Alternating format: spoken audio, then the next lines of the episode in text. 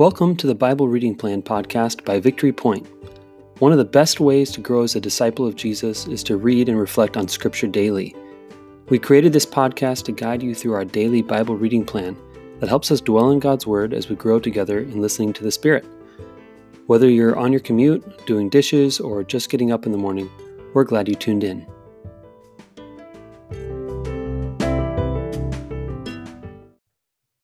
Hello and good morning. Today is Monday the 23rd, and we are back with the Bible Reading Plan podcast. My name is Brendan McClenahan, and I'm your host.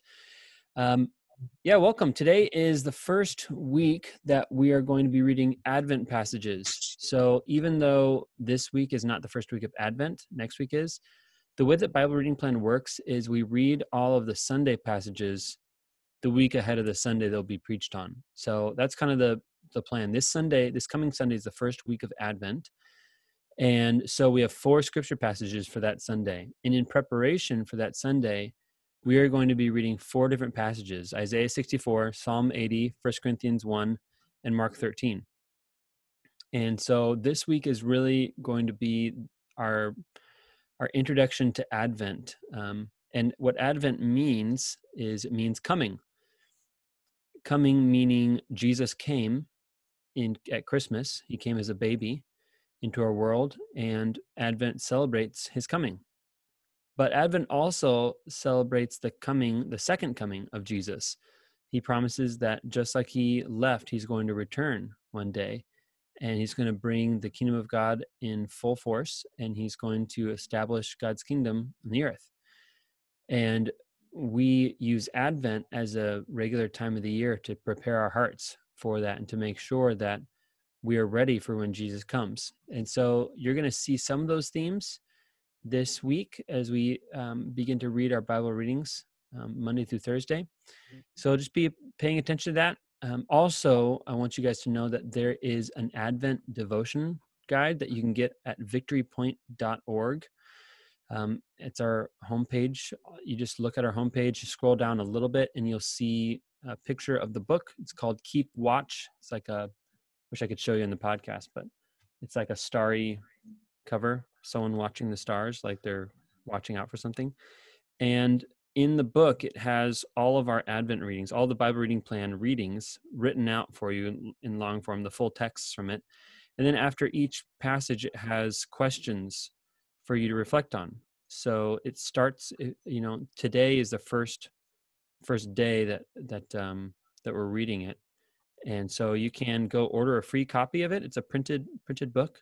You can order a free copy on our website, enter your name and information and shipping address, and it should be on your front doorstep in like 3 days from when you order it, 2 or 3 days.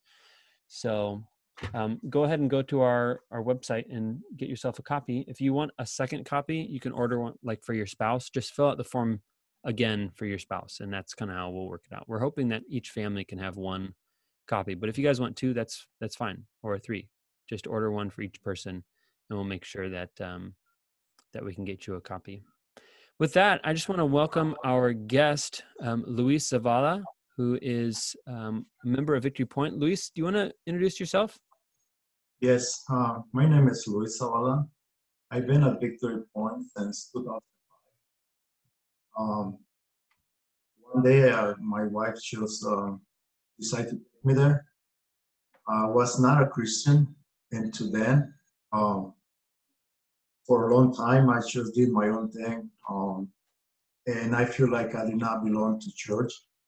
So I went there, and Dave Hahn gave me a hug the first day I got there. So that changed everything. He really welcome after that. Wow. And I keep coming back every Sunday since then.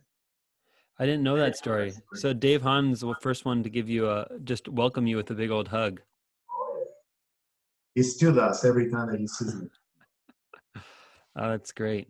That's great. So how long ago was that, you said? 2005.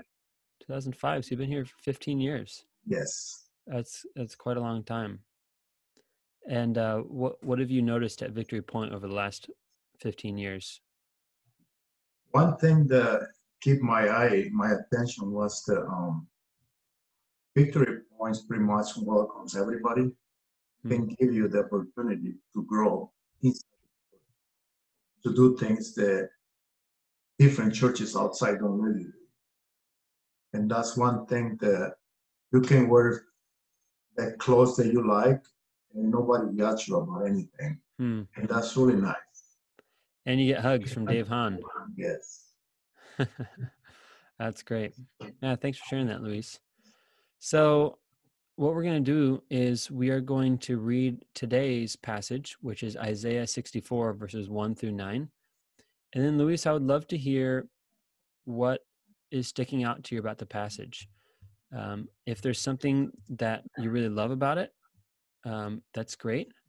Also, if there's something that, you know, you're bothered by, that's fine too. If there's something you have a question about, there's no wrong answers. So I would love to just hear what your insights are or questions or troubles about the passage. And then we'll just talk about it. Does that sound good? All right, great. I'll go ahead and read this passage and then I'd love to hear your thoughts. Isaiah 64.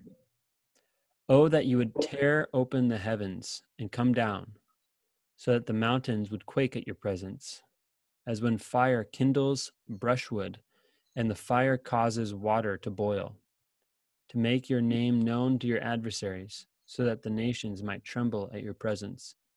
When you did awesome deeds that we did not expect, you came down. The mountains quaked at your presence. From ages past, no one has heard, no ear has perceived, no eye has seen any God besides you, who works for those who wait for him. You meet those who gladly do right, those who remember you in your ways. But you were angry and we sinned, because you hid yourself, we transgressed. We have all become like one who is unclean, and our righteous deeds are like a filthy cloth. We all fade like a leaf, and our iniquities, like the wind, take us away. There is no one who calls on your name or attempts to take hold of you, for you have hidden your face from us and have delivered us into the hand of our iniquity. Yet, O Lord, you are our Father, we are the clay, and you are our potter. We are all the work of your hand. Do not be exceedingly angry, O Lord, and do not remember iniquity forever. Now consider, we are all your people. So, Luis, when you hear that passage, is there any part of it that really grabs your attention? Yes, one thing that grabs my attention is when it says that it's going to come down, the mountains want to tremble before him. I don't know what that really means, but I think it's as soon as he comes down, everybody's gonna pretty much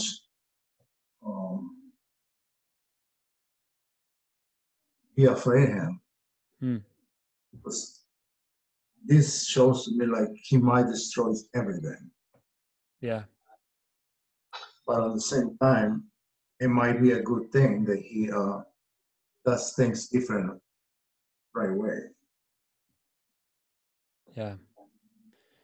That's something that I think is really interesting, that image of mountains trembling or fire kindling brushwood and the fire causes water to boil. You know, like when you put a pot over a fire and the water starts trembling and, you know, shaking and bubbling. That's what it's going to be like when God returns. And that's kind of what Isaiah wants God to be like too. It seems like he's asking God to come down like that and to make the nations tremble at his presence. But you're saying it sounds like there's two things going on. What you said was there's the fear that people will maybe be afraid of God when he comes because he's so powerful and because he's undoing everything. But there's also the good part of that. Can you just, what's the good part of that you see? Part of that is that when he returns, he's going to make everything new and good. Yeah. Keep all the evil. Yeah. That's good news when you see evil everywhere, to know that someone's going to come and fix it. Right. Yeah. That reminds me right now what we live in. There's so much evil in this world right now that everywhere that you look, you turn your life to something that's going on. Yeah. Yeah. You know, what comes to mind is that mountains themselves are, first of all, they're beautiful, right? Mountains are beautiful. And they are the product of the trembling earth, aren't they? That the earth, you know, the plates come together and they push and they grind, and their friction pushes the mountains up and creates mountains out of the trembling earth, you know, the friction. And a lot of the mountain ranges are on fault lines, you know, where there's lava and where the plates are grinding together. You know, like you take the Himalayas, for example. Mountains are good things. They're beautiful to look at, and they're good. They're part of God's creation, but they come from a lot of trembling and shaking and rubbing and friction, things that you wouldn't necessarily think were good, but it's making something beautiful. It's like a sculpture God made, or like the potter, you know, down below. We are the clay and you are our potter. We are all the work of your hand.